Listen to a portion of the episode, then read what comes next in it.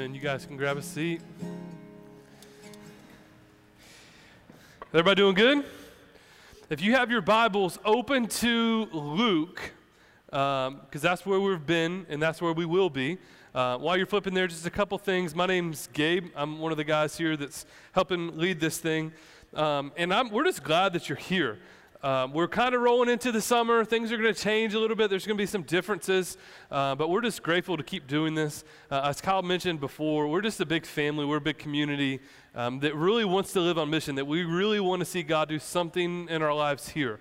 I think we all kind of have that um, built up feeling that, like, I want my life to count. I want my life to matter in some way or another. And so that's why every week you'll see this up here. This is 26, roughly 26,000 tally marks. Um, the 26,000 tally marks represent the 26,000 people within a 20 minute drive of right here uh, that don't know Jesus. Uh, and that, that's why we exist. When we say we live on mission, that's not just a cute cliche that we like to throw out. Um, that we're really trying to take this serious. And there's a lot of different strategies and methods that we could use, but uh, for us, what we see from the Bible is simply it's, it's up to us. It's up to me and you to make disciples who make disciples. And so that's what we're trying to do as a church, but it's not just here.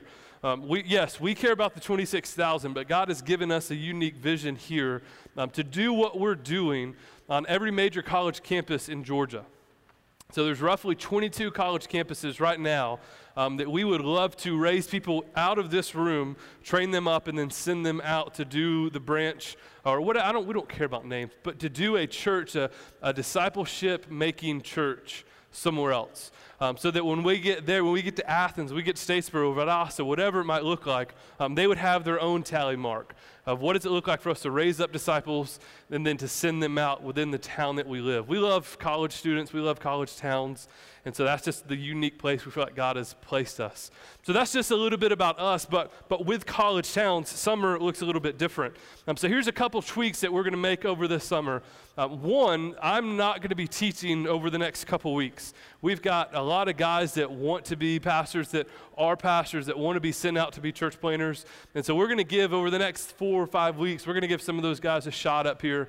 Um, so it's good to meet you. If I haven't met you, my name's Gabe, but just because I'm not up here the next couple weeks doesn't mean anything. Uh, we take serious about raising up the next guys. And so um, I'll be traveling some, going on vacation, and, uh, but we'll have other guys up here. The other thing that we're doing this summer is a little different. It's called hashtag First Sunday Fun Day. Everybody give me a little hashtag because I feel stupid doing it, so do it with me. There. Hashtag First Sunday Fun Day. So June 4th, July 2nd, and August 6th. Uh, that's pretty impressive that I know those dates, right? Those dates we're not going to meet here at all. So don't show up here. We won't be here. June 2nd at 11 o'clock, we're going to meet down at Yahoola Creek on the park, um, have a little worship and teaching right next to the river, and then we're just going to hang out. Uh, July 2nd, we're going to be at the Staples House. They have a pool and um, some beautiful land out in the mountains. So we're just going to hang out there. Again, have a miniature gathering together and then hang out there. Now, August 6th, we're going to be at the Dodds that are sitting in the back. They've got a lake house in Dawsonville. So we're just going to take a break from here and go enjoy out there so we don't have to set this thing up anymore. Um, so that's just a couple tweaks that you'll see us doing over the summer. And so we just really want you to get involved. Uh, again, just kind of echoing something that Kyle said. W- we love this here. I mean, the, the main reason is because we get to study this and we get to learn from this. But if this is all we do, we're missing out on making disciples. We're missing out on community. We're missing out on life. So we really want to um, do more than just sit here for an hour on a Sunday. Uh, but we're going to sit here for an hour today. So open up to Luke and also, if you have um, a, a, finger or something, go ahead and flip over to 2 Peter and, and put like some kind of marker there. Because today we're going to be in both. Um, if you're new here, we've just kind of been walking through the book of Luke, just kind of line by line, just really trying to understand who this guy Jesus is. Um, the title that we have kind of put is A Meal with Jesus because there's a couple theologians that, after they've studied the book of Luke, they've concluded that Jesus was either at a meal, um, coming from a meal, or going to a meal in the book of Luke. So we've just kind of dreamed up what would it look like if we just sat down, kind of while you're sitting at tables, we sat down and had a meal with Jesus. What would we learn about him? His nature, his character, his mission, uh, what would we start to understand? And so that's kind of where we'll be. We'll actually be in the book of Luke until Easter of 2019. Just so, like, not Easter of next year, but the Easter of, of next year. So, if you come to the branch between now and Easter of 2019, just go ahead and bookmark Luke because chances are we're going to be there. Um, so, Luke chapter 9, we're going to pick it up in verse 28 is where we'll land. If you don't have a Bible, there should be some around the table. Um, download an app, something. We just really want you to see the scripture uh, for yourself. And so while you're flipping there, uh, let me ask a question because I think we've all done this. I think we'll all be guilty of this. Now, who has ever prayed a prayer or thought a thought of, um, God, if you would just do this for me, that way I would know that you're real? And for some of us, it's probably been like something really drastic, like if you would just heal my parents' marriage, if you would just, but, but maybe if you're like me, it's like if you would just lift this gym floor up like 10 feet and then put it back down. Just, just something simple like that, God. That way I would know that you're real. Uh, when I was in high school, my best friend's sister was kind of having some doubts about God and religion. And so she was in the bathroom, and they had a radio in the bathroom. And um, she just prayed, like, God, if, how do I know that you're real? Would you just do something to show me that you're real? The radio came on, played for like five seconds, and went right back off. She's like, okay, I'm good. Like, I cannot explain that other than God. So thank you for that. And I think we all just secretly, at, some point in our faith journey, we want that. Maybe, maybe you don't really trust Christ. Maybe you don't really um, think religion, someone has just brought you here. And that's probably what you're thinking. Okay, like, God, if I feel something, if you do something here this morning, then like I'll believe you, even though we're sitting in a gym and the bathroom really smells. So um, you're off to a bad start, God. But if you do something here, maybe. But like I said, some of us, it's been really drastic for like, God, if you save this person's life, if you, if I really, I would really follow you if, and we kind of put that all on Him. So what we're going to see this morning through Scripture, though, is, is maybe an answer to that question, but a different answer than what we thought. So pick it up, verse 28. We're just going to read through verse 36 and, and see what it would look like if we saw God just do something crazy. Verse 28 Now, about eight days after these sayings, he took with him Peter, John, and James and went up to the mountain to pray. And as he was praying, the appearance of his face was altered, and his clothing became dazzling white. And behold, two men were talking to him, Moses and Elijah, who appeared in glory and spoke about his departure, which he was about to accomplish at Jerusalem. Verse 32. Now, Peter and those who were with him, were heavy with sleep, but when they became fully awake, they saw his glory, and the two men stood with him. And as the men were parting from him, Peter said to Jesus, Master, is it good that we are here? Let us make three tents one for you, one for Moses, and one for Elijah, not knowing what he said. And when he was saying these things, a cloud came and overshadowed them, and they were afraid as they entered the cloud. Verse 35 And a voice came out of the cloud saying, This is my son, my chosen one. Listen to him. And when the voice had spoken, Jesus was found alone. And they kept silent and told no one in those days anything of what they had seen. Does this sound a little crazy? Sound a little cra- okay? Let's let's pray, and maybe He can God can help us understand some of this. Uh, Father, thank you for your word. Um, God, thank you for what just happened in the scriptures. And Father, thank you that, that we even have the scriptures to read this. Um, so, God, this morning, would, would you speak to us? Would you give us some hope? Uh, Father, in maybe an area or a different way that we weren't ex- expecting it. God, will we be able to experience your hope and your joy that's found only in you through your scriptures? Father, we love you. Thank you for loving us. Amen.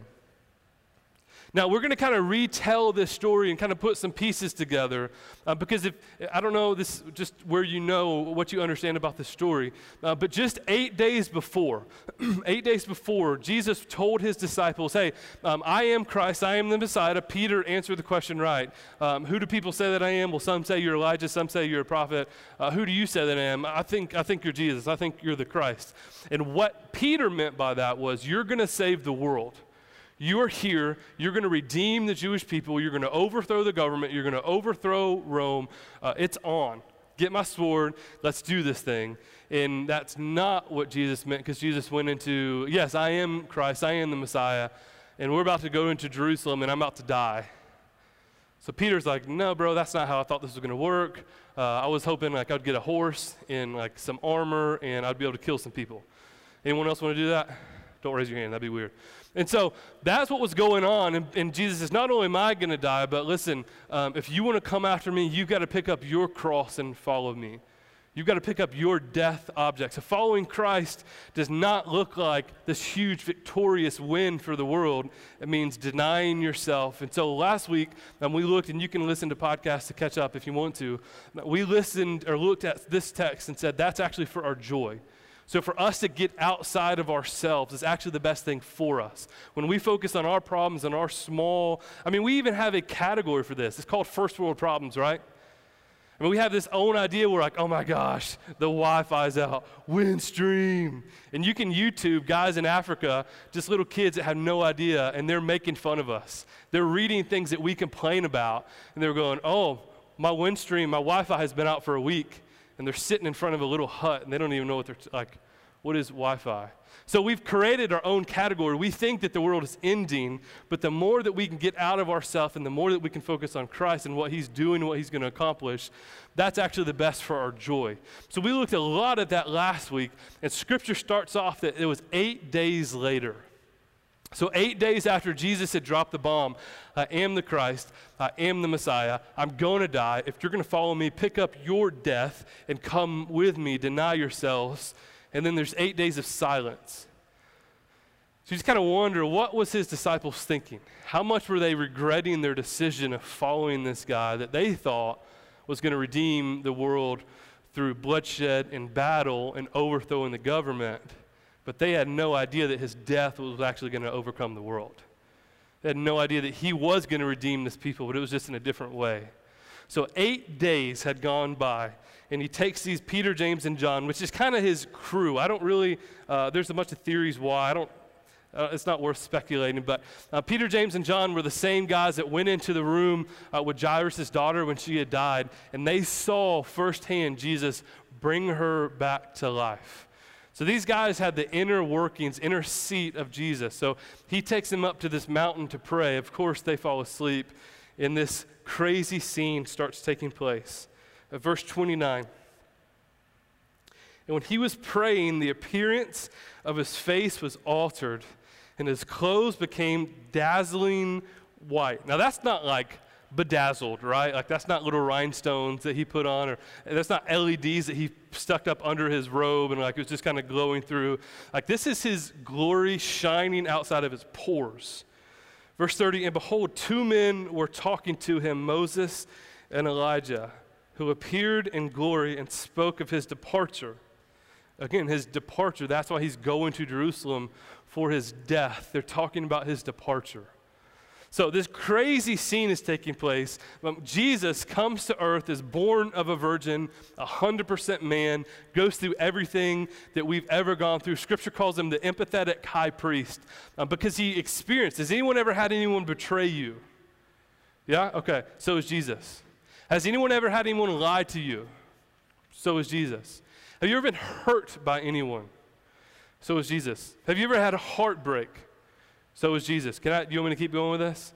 Everything that we've experienced and will go through, uh, scripture says he's empathetic because he's gone through all of that. But just for this rare moment, the only time in scripture we see this, we get to see Jesus in all of his glory and all of his beauty and all of his brightness. We get to see him pick up the image of his Father, God. Now, this is one of those deals like if you guys are readers, avid readers, or even you just like watching movies. This is something, if, if we're not careful with, we just read over and go, okay, that's cool. That's a cool story. But this is a story, this is truth, and we have to kind of wrestle with and just imagine for a second what was happening, what was taking place. Just picture for yourself dazzling, bright light shining in the middle of nowhere, and there's two dudes standing there in the same way. The two guys would actually be Moses and Elijah. Now, Matthew 5 17 says this Do not think that I have come, this is Jesus talking, to abolish the law or the prophets. So Moses is standing for the law. He's the one that went up on the mountain, got the Ten Commandments, brought it back down. This is Moses. Uh, Elijah is representing all the prophets that were saying, hey, Jesus is coming, this, the Messiah is coming, get ready for him. So, what Matthew, or Jesus is saying in Matthew, is I didn't come to abolish what Moses did and what the prophets did, I came to fulfill them. So the Moses, that Moses representing the law and Elijah representing the prophets standing with Jesus was the culmination of all that is Christianity. It was that one moment where everything the law pointed to, which was Jesus, is taking place. Every, it was one moment that all the prophets were pointing to was Jesus, all standing right there. So not only was the glory of the Lord just bedazzling white light, but also everything just clicked for the disciples. Because they knew Moses and the law, and they knew Elijah and the prophecies about Jesus. So it's just at the one moment, everything just clicked. And I love how they react. Verse 32. Now, Peter and those who were with him were heavy with sleep, but when they became fully awake, they saw his glory and two men who stood with him. How would you react? You're asleep. I mean, just all joking aside, I would literally think, like, what is, am I drunk? Jesus, you're glowing. What is, you're asleep, dead asleep, wake up to this scene taking place. Imagine how many times they just sat there and rubbed their eyes. No, okay, oh God. No, oh man. No, this is really taking place. So they freak out. Anyone else would have freaked out at this moment? If not, you're a liar. They freaked out. Verse 32 And the men were parting from him, but Peter said, Master, is it, is it good that we are here? Is this, is this going to kill us? Let us make tents, one for you, one for Moses, and not knowing what he said. How are you going to make a tent in the middle of the forest in the middle of the night? I mean, you can just picture the scene. He's losing his mind of what's taking place, and he's just getting sticks and trying to, like, I don't know what I'm doing, but this is freaking me out. This is crazy what's taking place here. And I just love that Luke included that detail, not knowing what he said. Verse 34. While he was saying these things, a cloud came and overshadowed them, and they were afraid as they entered the cloud. All through the Old Testament, a cloud always represents the presence of God. All through Scripture, when you hear a cloud, God travels in clouds, He speaks through clouds. So they knew exactly what was taking place when this cloud, this fog came rolling in. Verse 35 And a voice came out of the cloud saying, This is my son, my chosen one. Listen to him. Now, since Jesus has been alive, this is the second time this has taken place. One at his baptism, now here. God is affirming. So you just have to think of the grace that's taking place for these disciples. When eight days before, they were really doubting whether they should even follow him or not because he wasn't the Messiah that they thought he was going to get. And if we can just be honest, we've all felt that. We've become a Christian, we've started studying Scripture, and what we start to find out and what, what we start to experience really is maybe not what we thought. Uh, probably because we've had a false understanding of what Christianity is, just like the disciples did. They were looking for something else. They were looking for a Messiah to overthrow the government. We're looking for this to give us stuff and to make us feel better and put us in better life situations.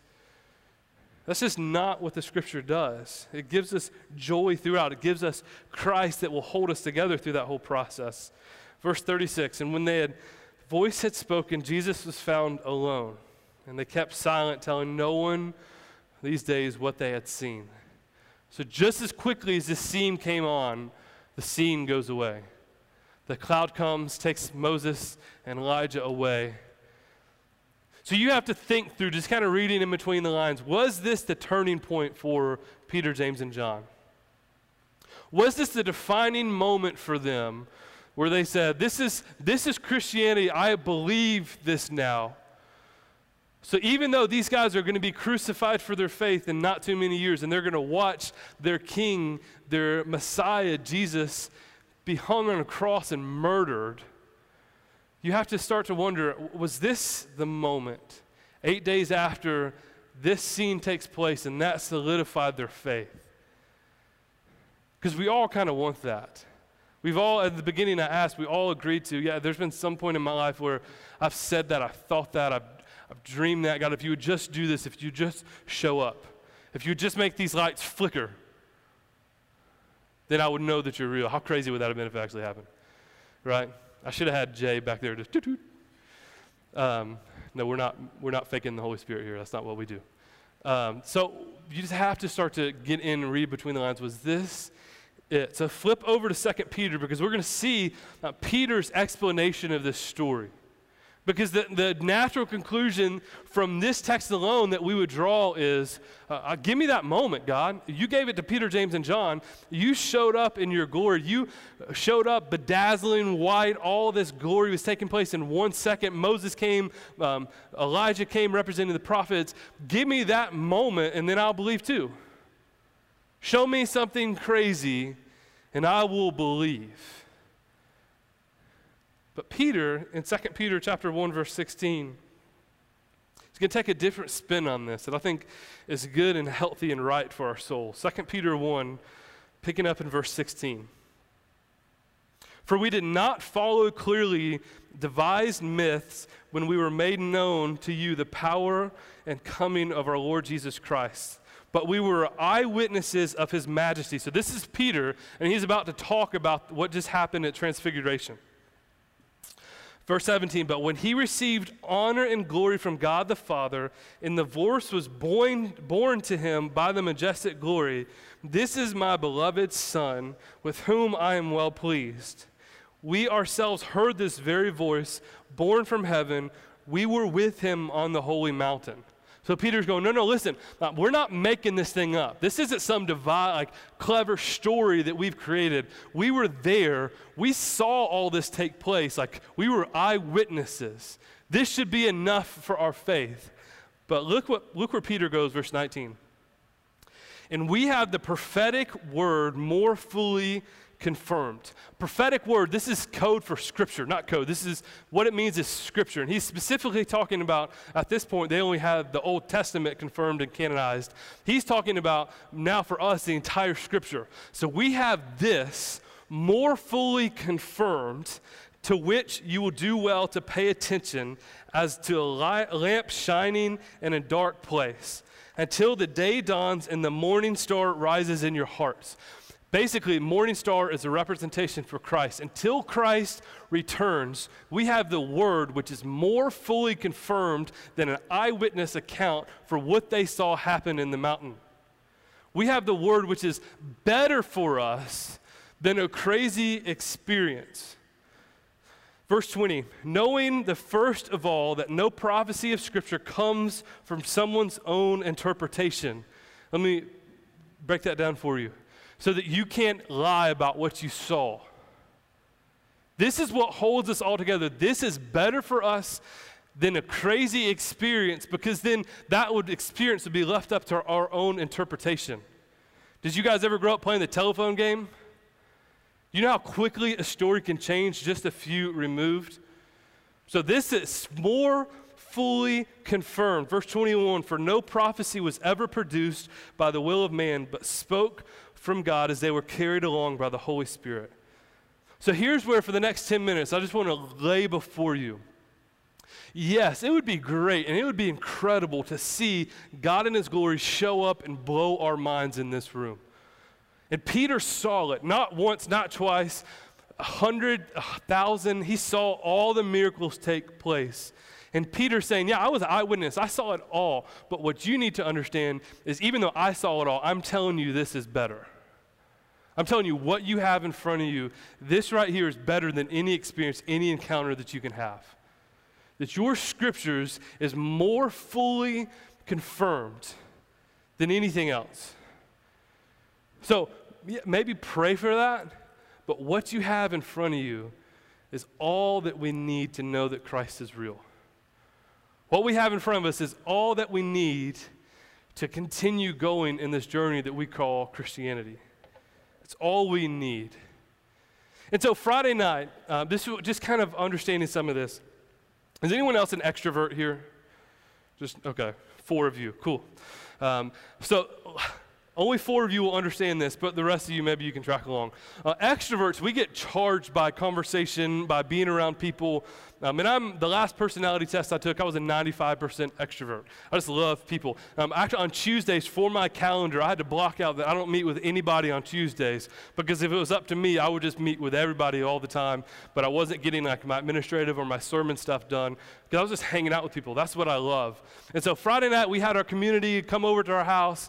Um, well, some of them at least. Some we had some other plans and some birthdays.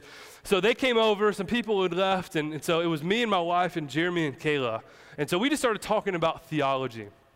Now, I'm an extrovert that loves theology. So, and, and I had some coffee in there too. So we stayed, they stayed till 1.30, something like that, just talking Bible and theology and all this stuff. And, um, just got me fired up, man. So they left. My wife went to bed. They went home to go to bed. And I'm like 2 o'clock wide awake. What do I do? Because I'm so energized. I'm so recharged by just having people around me that I, I can't fall asleep. Um, so I turned on a movie. I was like, well, maybe I'll just put on a movie and go to sleep. Um, has anyone ever seen the movie The Intern? It's so sweet, man. It's such a good movie. So I'm hooked. Like I'm watching this, that wakes me up even more so. So the movie goes off at 4:30. I'm like, I gotta go buy my wife some flowers.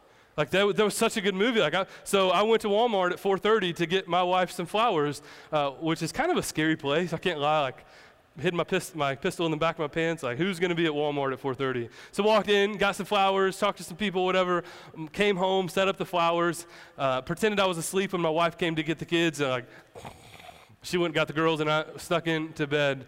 Finally got to bed about 6.30 or something. So let's, let's just play this out, though, because she woke up, saw the flowers. I'm a good hubby. I'm like, no, I just couldn't sleep, and the movie made me cry. And so, I mean, not cry. No, no, it made me emotional. Made me emotional. So let's play this out for a second, though.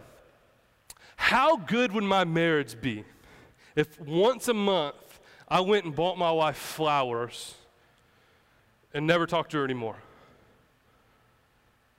So once a month, I go get her her favorite flowers, daisies. I go get a bouquet of daisies. I pick out a card, set it up on the, but the rest of the month we never speak. Or maybe even once a year, I, I, create this incredible environment for her. She knows that I love her. She experiences my love. I take her on this incredible date once a year. And then the rest of the year, I'm, I'm not home. I'm never there. I don't spend time with her. I don't. How, how good do you think our marriage would be? Smoking is a thing that, that, to me, just growing up, I've seen a lot of people do it. I've been around it a lot. And there's always this mystery that takes place. We've, um, we've been around some family members that have passed away from smoking. And I'm always shocked to see, and maybe shocked's the wrong word. And if, if that's your addiction, if that's your struggle, I'm not, I'm just commenting on this phenomenon. I'm not trying to talk down on you. I'm always shocked to see that when someone passes away from some kind of lung cancer, something that, that brings them ultimately to their death because of smoking, the, the family members around might take a day or two, maybe even a week off of smoking. But before long, they're, they're all back to smoking. So, just like my wife, hey, isn't that good enough? I, I, I took you on a date, I bought you flowers, I'll see you next month. Doesn't that satisfy you? One event doesn't fulfill her. And so we think, just like, man, if I just saw God in all of his glory in front of me, I would change. But when people see someone pass away from the same thing that's in their hands, don't you think that would be enough to push them away from smoking? But, but it typically isn't. I read a CNN article that only 4 to 7% of people actually quit smoking because of a traumatic thing that happened to one of their family members. So we'll just be gracious. 7%. 7% experience this and say, okay, I, am I'm, I'm done smoking. I'm, I'm done because I know where it leads. I know where. But when it comes to Christianity, we think if there would just be this one aha moment, uh, I would be good for life. If these lights just flickered now, then I would, I would know He's good and I would follow Him the rest of my days. That's just the myth that we start to buy into. But Peter's going, no, like, I was there. But what's better for us is the Word. The article that I read about with 4 to 7% kept going to say, uh, here's the best way to quit smoking uh, get around a supportive community that will help you in that. Get around a supportive community. And then the p- other part is find your triggers. So, a lot of people, maybe it's after a meal. After you have a good meal, you want to smoke, or, or maybe the first thing you wake up, you want to. Find whatever triggers you have that lead you to that, and just get a big glass of water instead. So, identify the triggers and replace. I just thought the parallel for that was incredible. If we want to see, because ultimately, someone wants to quit smoking, that's the goal. Our goal is to be solidified in our faith. Our goal is that we are never going to doubt, we're never going to question, we're going to follow the Christ the rest of our days. And if this big thing would happen, then that would cause me to never doubt, to never walk away. But if we were taking what they give to smokers and in really any addict, to find a community that's going to be around you, that supports you even through your struggles and even through your doubts, find a community that will love you through that as Kyle mentioned earlier, we're, we're not doing missional communities just for fun of it. We're doing it because that's imperative to our faith journey with Christ, pushing us constantly back to this. And if we were able to identify our triggers of what makes us maybe turn away from Scripture instead of pressing into Scripture, going back to the things that make us comfortable instead of pressing in and pursuing God, if we were able to find those, those triggers, like for me, uh, when my money, when financially I don't feel secure, I start to really doubt God. Anyone else? When I'm not in control, I start to identify. So if I can identify those triggers that are going to say, "I'm God, if you would just put a million dollars in my bank account, I'd be good." If you would just do that, hey, someone check, Bree, check our bank account. That'd be crazy, right? I would never doubt no. No, I would.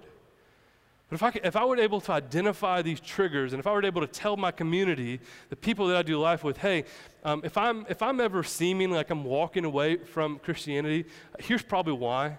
If I'm doubting some things, here's, here's probably why, because I don't feel like God's providing for me. And so when that happens, can you make, like, get me and put my nose into Matthew 6, 25 through 34, so that I know that if God takes care of the flower of the field and the birds of the air, He's going to provide for me. I don't need some crazy story about a million dollars going into my bank account. What Peter's arguing, based on what happened on the Mountain of Transfiguration, is this is literally all that we need the more fully confirmed Scripture. This is what we need. This is it. This is, this is what will keep us fighting the good fight. Now, let me just address the elephant in the room, if I may. Why is it that we want some crazy experience? We think that would be what solidifies our faith, not just the daily time in the Word. Why, why would we want that? Because I had lunch with a seven year old man this week, and he said, Gabe, listen, and it's only in the last year and a half have I really been studying Scripture every day. I'm really holding it where it should be, and my life is totally different. He started this in his late 60s. Why is it that we would we want and long for a huge moment when, when the moment is right in front of us? I would probably say, and maybe this is just me. If this isn't you, then good job. For me, I'm lazy. I'm just, I'm just lazy. That's, all it is. Why is, I mean, have you ever seen how many people uh, go buy lottery tickets all the time? And go do the scratch off and go. Why do you think they would do that? Because I would rather have a million dollars right now than continue working the rest of my life. I mean, it's just a sign of laziness. I'm going to put all my money in this, all my money in this hope that maybe that would satisfy, maybe that would keep me going. But I'm saying, no, no, no. If, if you're 20, if you're 18, if you want to be a millionaire by the time you retire, I can tell you exactly how to do that. I can pull up an amortization schedule. I can tell you where to invest your money. I can tell you by the time you're 65, you will be a millionaire, even if you don't have an incredible job. If you just live well, spend your money wisely, you will retire a millionaire. But we want it now. Like we're, we're, we're lazy. We want it now. We want to see it right in front of us. Another crazy statistic even the people that win the lottery, 8 to 10% are broke within a couple years. So we, we've got to start, Peter's arguing, and we can just look at every arena of life. We've got to stop getting out of the mindset that if this one thing would happen, then my faith would be secure for the rest of my life. I would never doubt, I would never worry, I would never question, I would just be completely satisfied in my faith. So, God, would you please just show up like this? Lights flicker. No, I'm, I'm telling you, what if we put that energy into praying and thinking and dreaming and just look at the more fully confirmed scriptures that we have about God and His Word and His nature and who He is? Let's worry more about our character and our faith development, understanding that it's a slow and painful process and be okay with that process instead of wishing away this journey. One of the things my wife and I always talk about, because there's certain arenas in child um, progression that if I'm dishonest, I cannot stand. So I'll catch myself going, I cannot wait till there's no more diapers in this house. If I see corn in a dirty diaper one more time, I'm out. Just making sure you're with me. It happens. Right? So we're just, I just cannot wait till this season. I can't wait till everyone can sleep. I can't wait till I don't have to dress anybody. I can't wait till I don't have to give bath times anymore. You know I'm going to pour water on your head, son. It happens every single night. Just get used to it. Why is this a battle? But what I have to stop and realize is, man, this is just a season. This is a blip in their maturation.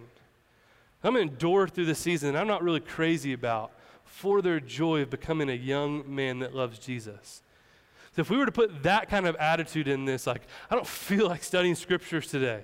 I feel like dwelling on, I just wish God would show up and make it easy for me.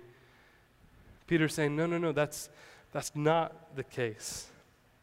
Let me just read, uh, if you're taking notes, if you have, just write some of these scriptures down, just maybe encourage your soul throughout this week. John 20, 29, Jesus said to him, have you believed because you have seen me? Blessed are those who have not seen yet have believed. So your faith will be stronger if you've not yet seen, if you just believe in the words that I tell you. Psalms 119, 105. Your word is a lamp to my feet and a light to my path. Matthew 4, 4. It is written, Man should not live on bread alone, but by every word that comes from the mouth of God. Psalm 119, 114. You are my hiding place and my shield. I hope in your word.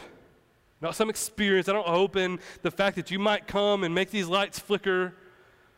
No, no, I, I hope in your word. If those lights actually flicker at this point, it would not be helping my sermon, so I'm going to quit saying that. Psalm 103 5. I wait for the Lord, my soul waits. In his word I hope. Job 23 12, I've not departed from the commandments of his lips. I've treasured the words of his mouth more than my portion of food. I've treasured these words more than I do food. That's a hard one for me, amen. Maybe the, maybe the one we can end on, James 1:22. But be doers of the word and not hearers only, deceiving yourself. So, so maybe you're saying, maybe you're throwing it out there like, okay, listen, I, I've read Scripture, Pastor. I've read what it says.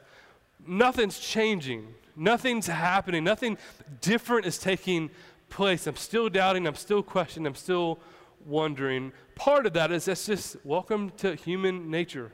It just is. But my next question would be it's great that you're reading it, that you're here. Tell me, tell me what you're doing with what you're learning. Tell me with how you're applying some of this.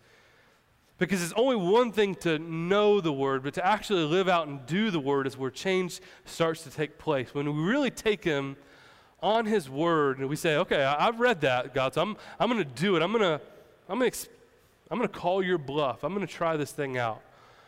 When that takes place is when we really get to see God show up for only what he can. When that takes place.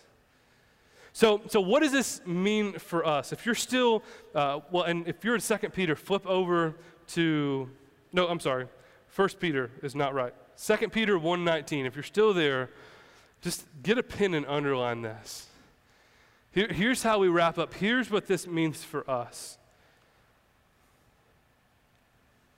That his word that is more fully confirmed is a lamp shining in a dark place.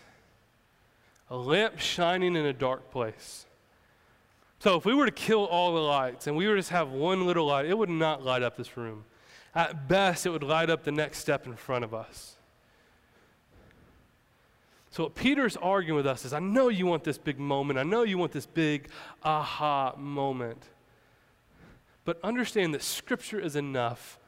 And is it going to give you every answer to every question you ever have for eternity? Maybe not. But understanding that it's a, light, it's a lamp for you shining in the dark place, it'll illuminate the next step for you to take. It's not going to tell you what's going to happen in 50 years, but it'll be enough for you to take a next step. But it isn't in there. It's a lamp shining in the dark place until the day dawns and the morning star rises until Jesus comes for us or until we experience glory after death, then everything will make sense for eternity. Then, then, it will click for us. That will be our final aha moment when we get to see God in His glory forever. Then we get it. But until that day takes place, be okay with a fully confirmed word that will just light up your next step. This is Christianity. This is what it means to follow Christ. This is what it is. We have the fully confirmed word. So here's my prayer for us. That's my prayer for myself too. There's all these different studies. The average home in America has four to five Bibles. If you've grown up in church, if you've been around the block for a little while, uh, this can kind of just lose its flair sometimes. Uh, for me, I spend tons of time in this every single week to develop sermons, and I'm working on my seminary online, so I'm constantly reading and studying this thing. But if I'm honest, it just sometimes it's, it's not the fully confirmed word. It's not the hope that I have. This is not my portion. This is not what I prefer over food. This is not what I dwell on, I think on. It becomes a chore and a task. Maybe that's just me, but I think I think that would probably agree for most of us. So for us this week, maybe the, maybe the starting point would just be that God would, we would pray for the Spirit to give us an unquenchable hunger for His Word. That God would impress on us how beautiful this thing is. And we would just pray, God, would you give me a desire to study the fully confirmed word? Would I quit looking for this crazy aha moment? Would I just get my nose into this thing and really understand who you are? And maybe you just start reading through Luke just constantly. Start in the Gospel of John. Start, man, I don't, you don't feel like I've got to read this entire thing in six months. You just pick a verse and dwell on a verse. Just do something but the first step is that the Holy Spirit would open up our hearts to make this thing beautiful for our souls. That eventually, when we would get to be 40, 50, 60, 70, 80, that, that there's no way we could go six hours without getting into this thing. This would be such a part of our life that, that we can't not do it. And if someone were to take all the Bibles away, it would be so enriched into our mind that we can just constantly be spinning out Scripture. That is a prayer for my soul, and that is a prayer for this church that we would be serious about the Scriptures and serious about the Bible. We wouldn't look for some crazy, unexplainable. If that happens, praise God for that. But if it doesn't, we've got this, and that's enough for us. That's enough for us. So today we, we end all of our sermons kind of in the same way. We, uh, we take communion together and we worship together. And, and on the tables, there's a little coffee cup that, that we can give back to the Lord together. And we do this because of a response of how good God is to us. That as we study Scripture, we get to respond back through worship, through giving, and through communion together. But maybe as we take communion, as we get to uh, break the bread, which is his body, and we get to dip it into the juice, which represents his blood, this is what he was talking about in Luke 9 that they were making the preparation. That they were, Moses and Elijah were talking to Jesus about his departure, about his death on the cross for our sins. As we would take communion today, let your prayer be, Father, would you instill in me a hunger for your word that I can't find anywhere else? Would you remind me that Scripture is better always? Would you instill in me a hunger for your word that I can't find anywhere else? Thank you and amen. And let that be your reminder as we focus and dwell on Christ and what He's done for us and what He's given us. Would we pray that we would be instilled with a hunger we can't find anywhere else? So I'm going to pray, and when I say amen, we'll open up communion for all of us. If you're a believer in the room, this is the time for us just to think and dwell on. If, if you're not yet a believer, man, I'm so grateful that you're here. I want to meet with you, to hang out with you. But we would ask that maybe not participate in communion. This is, this is our special time to remember all that is good in Jesus. So you could just oh, uh, respect us by maybe just watching but not participating today. But would we have a hunger for the Word? Would we understand this is the fully confirmed Word of God better than any other experience? And will we love this thing like crazy? Let's pray. Father, thank you. Thank you for giving us this Word. Uh, thank you for giving us the Scriptures. Jesus, that you you want us to know you and your character. You want us to understand how good you are and what you've done and what you will do, what you will accomplish. Holy Spirit inspired this word for us. So, Father, would you forgive me? Would you forgive us when, when we handle this thing too lightly? And, Father, would you forgive us when we don't hold this in the respect that it deserves, that it is the word of the most holy God? Father, for those of us in this room that, Father, we are desperate for just a supernatural experience with you, Father, that we have doubts, that we have questions, that we have fears and worries. God, we think the only way that you can show up for us is some crazy miracle. Father, would we find so much rest and comfort in your scriptures? God, would we be reminded as we read through all the promises that you have for us, that you're, you're not going to leave us or forsake us, that you are going to provide for us, that you do love us no matter what, that, that you've made a way when there was no way, that you have created us as your people, that you have given us a new identity, you have adopted us into the kingdom, that we're no longer slaves, Father, but we're sons. Would you remind us of those promises, Father? And God, would we work out the implications? Of that for us. That if I am your son, and you have adopted me, and not based on what I've done, only based on what you have done and what you've accomplished. And then that you're going to provide for me. So, Father, I, maybe I feel like you're not, but I'm going to hold you to your word that you will. And it might not be how I would, and it might not be how I prefer, Father, but I know that you will. Maybe, maybe we feel like we're unlovable because of the things that we've done or what we've experienced or, or what we've seen or what we've. God, maybe we just hang to your truth that you do love us. No matter what we've done or what we will do, your love is good. We have your word, the more fully confirmed than any miracle, than any experience we will ever have we have your scriptures. Thank you. Thank you. Thank you. It's in your name that we pray. Amen.